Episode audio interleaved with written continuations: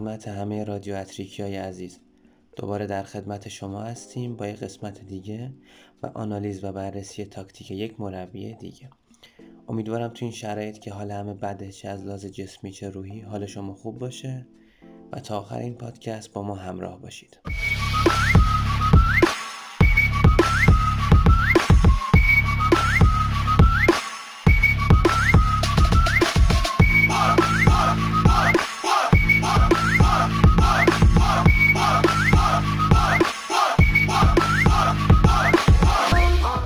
قسمت می‌خوایم خیلی کوتاه و مختصر تاکتیک و سبک مربیگری آقای کریستوف گالتیه رو با هم بررسی کنیم.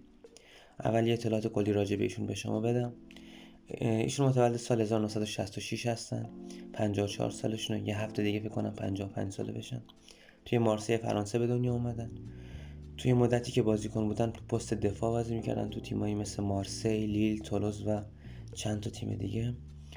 سال 1999 به صورت حرفه‌ای بازی کردن رو کنار می‌ذاره و کمک مربی میشه. و به مدت ده سال کمک مربی تو تیمای مختلفه. و بیشتر از همش هم کمک مربی آقای آلان پرین بودن. سال 2009 ایشون به عنوان سرمربی تیم سنتتین منصوب میشه. فصل اولش خیلی خوب نبود. خب تیم 17 هم لیگو تمام کردن.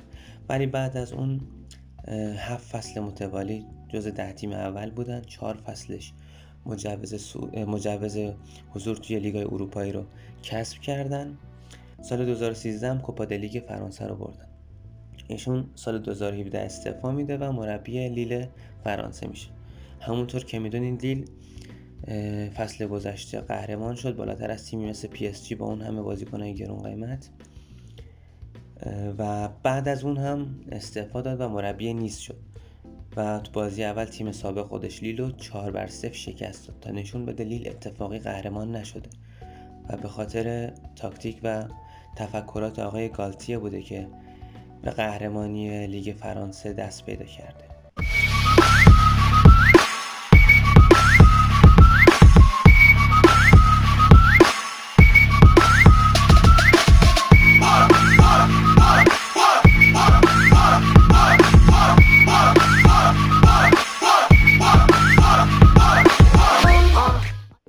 اول از همه یه توضیحی من بدم. اینکه این تاکتیک ها رو ما از لیل آقای گالتیه استخراج کردیم. از تیم لیل. هرچند که همونجوری که از بازی اول نیس پیدا بود احتمالا می‌خوان دقیقا همون سبک رو توی نیس هم اجرا کنن آقای گالتیه. ایشون به سیستم 442 flat یا 4222 علاقه دارن. توی فاز دفاع mid block و low block رو اجرا می‌کنن. خیلی واسه pressing اونم مخصوصا تو مرکز خودشونو به آب و تاب نمی‌زنن press aggressive انجام نمیدن. مگه اینکه توپ به کناره ها بیاد. وقتی توپ به کناره ها میاد علی الخصوص وسط زمین یا یک سوم زمین خودی ناگهان چند نفر چند نفری پرس می‌کنن و توپ از حریف می‌گیرن. بیشتر منتظرن توپ به کناره ها بره. یا خودشون کاری می‌کنن که توپ به کناره ها بره. مثلا یکی از مهاجمین میره که پاسای ها رو قطع کنه یا از مرکز حمله می‌کنه. اون یکی بازیکنم میاد هافبک وسط حریف رو پرس می‌کنه و حریف مجبور میشه که توپو به کناره ها ببره. همچنین تیم آقای گالتیه توی کانتر پرس هم فوق العاده عمل می‌کنه و, با کانتر پرس های شدید و انفجاری توپ از حریف می‌گیرن و سریع ضد حمله می‌زنن. با بررسی بیلداپ این تیم متوجه میشیم که تیمای آقای گالتیه خیلی به فوتبال شناور و سرعتی علاقه داره و واقعا هم خوب اون اجرا می‌کنه. اولا اینکه موقع بیلداپ دو تا حالت می‌گیرن این تیم. یا یکی از فولبک ها عقب میاد فرض کنیم فولبک راست عقب میاد و فولبک چپ نفوذ می‌کنه. حالت three man at back کاری که پپ گواردیولا توی سیتی خیلی انجام میده. کایل واکر عقب میاد و زینچنکو میره یا به تو می‌زنه به half space می‌زنه یا همون کناره ها نفوذ می‌کنه. یا این حالت رو انجام میدن یا جفت full back ها نفوذ می‌کنن و formation ی مثل دو چار دو دو رو انجام میدن. یعنی دوتا full back در کنار دوتا هاف بک دوتا وینگر جلوتر و دوتا مهاجم بازم جلوتر. توی این تیم ما fast build up می‌بینیم یعنی build up سرعتی. تو سریع ترین زمان ممکن دوست دارن توپو به خط حمله برسونن و به گل برسن. یعنی دوست ندارن بازی مالکانه و خیلی با تعداد پاس بالا رو اجرا کنن. ترجیح میدن که سریع به دروازه حریف برسن. توی تیم آقای گالتیه rotation و interchange و در کل جابجایی زیاد می‌بینیم. برای مثال یکی از مهاجما عقب میاد اون یکی جلو میمونه. یا نه خود مهاجما خیلی با هم جاشون رو عوض می‌کنن. تو فصل گذشته می‌دیدیم که جاناتان دیوید و بورا کیلماز خیلی با هم دیگه جابجا می‌شدن. یا یکی از مهاجما عقب میاد یکی از هافبک ها جلو میره. موقع حمله معمولا از اون دوتا هافبک میانیشون یکیشون عقب میمونه که ضد حمله نخورن اون یکی میره جلو و نفوذ می‌کنه. وینگرای تیم بیشتر به half space ها نفوذ می‌کنن. هرچند تو بعضی مواقع وینگر همون کناره ها میمونن و full back به half space نفوذ می‌کنه. و در کل جابجایی full back و وینگر هم زیاد داریم. یعنی خیلی خوب با هم دیگه هماهنگ و match شدن. و واقعا اون فوتبال شناور و جذاب رو خیلی خوب تو زمین پیاده می‌کنن. در کل میشه گفت چه تو فاز دفاع چه تو فاز حمله یک فوتبال منطقی و جذاب ارائه میدن. یعنی همه فضاها رو پوشش میدن. چه موقع دفاع چه موقع حمله. موقع حمله سعی می‌کنن با بیشترین تعداد نفر ممکن به دروازه حریف نزدیکن ولی دروازه خودشون هم موقع ضد حمله به خطر نیفته یعنی احتیاط رو هم توی دستور کارشون قرار میدن و بیمهابا حمله نمی‌کنن. قبلا هم گفتیم کانتر پرس های فوق هم انجام میدن. تو با سریع از حریف می‌کنن و با یکی دو تا پاس خودشون به دروازه حریف میرسونن.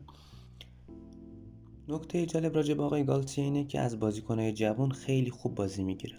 فصل گذشته دیدیم توی لیل بازیکنهایی مثل دیوید سوماره سانچز ایکانه مینیان چلیک همه اینا بازیکنهایی بودن که ستاره های تیمشون بودن و ارزششون توی فصل خیلی بالا رفت و همچنین تیمای خوبی در تلاش بودن اونا رو جذب کنن. مثل میلان که مینیان رو جذب کرد و چند تا تیم دیگه که حالا هم دنبال سانچز بودن سوماره هم که به لستر رفت.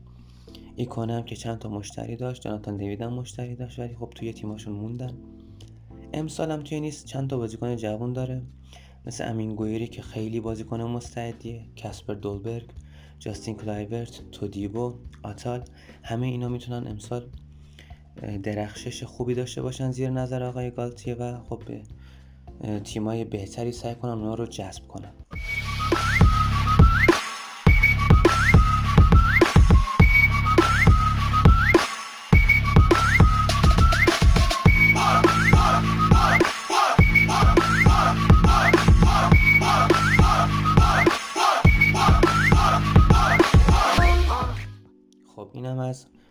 بررسی کوتاه و مختصر سبک مربیگری آقای گالتیه. مربی که نشون داده می‌تونه در آینده حرفای زیادی واسه گفتن داشته باشه. یه توضیحی بدم که بعضی از قسمت های ما آنالیز کوتاهن. واسه مربی کمتر شناخته شده ما آنالیزهای کوتاه می‌ذاریم. آنالیزهای مفصل رو می‌ذاریم واسه مربیایی که حالا معروفتر بودن بیشتر اسم دارن یا افتخارات بیشتری دارن. هرچند که آقای گالتیه واقعا نشون داده که مربی با ارزشیه و در آینده جامهای بیشتری هم می‌گیره.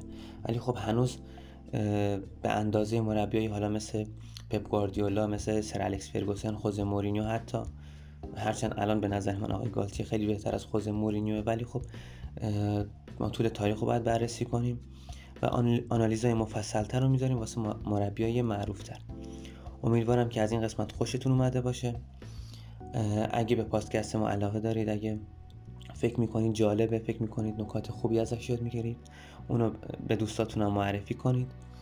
توی تلگرام ما رو دنبال کنید. اگه انتقادی پیشنهادی حرفی سخنی چیزی هم هست خیلی خوشحال میشیم که ما با ما در میون بذارید. مواظب خودتون باشید تو این شرایط سخت. فقط خودمون باید هوای خودمون رو داشته باشیم. هیچ کس به دادمون نمی‌رسه. امیدوارم که از هر گونه بلای روحی و جسمی دور باشید.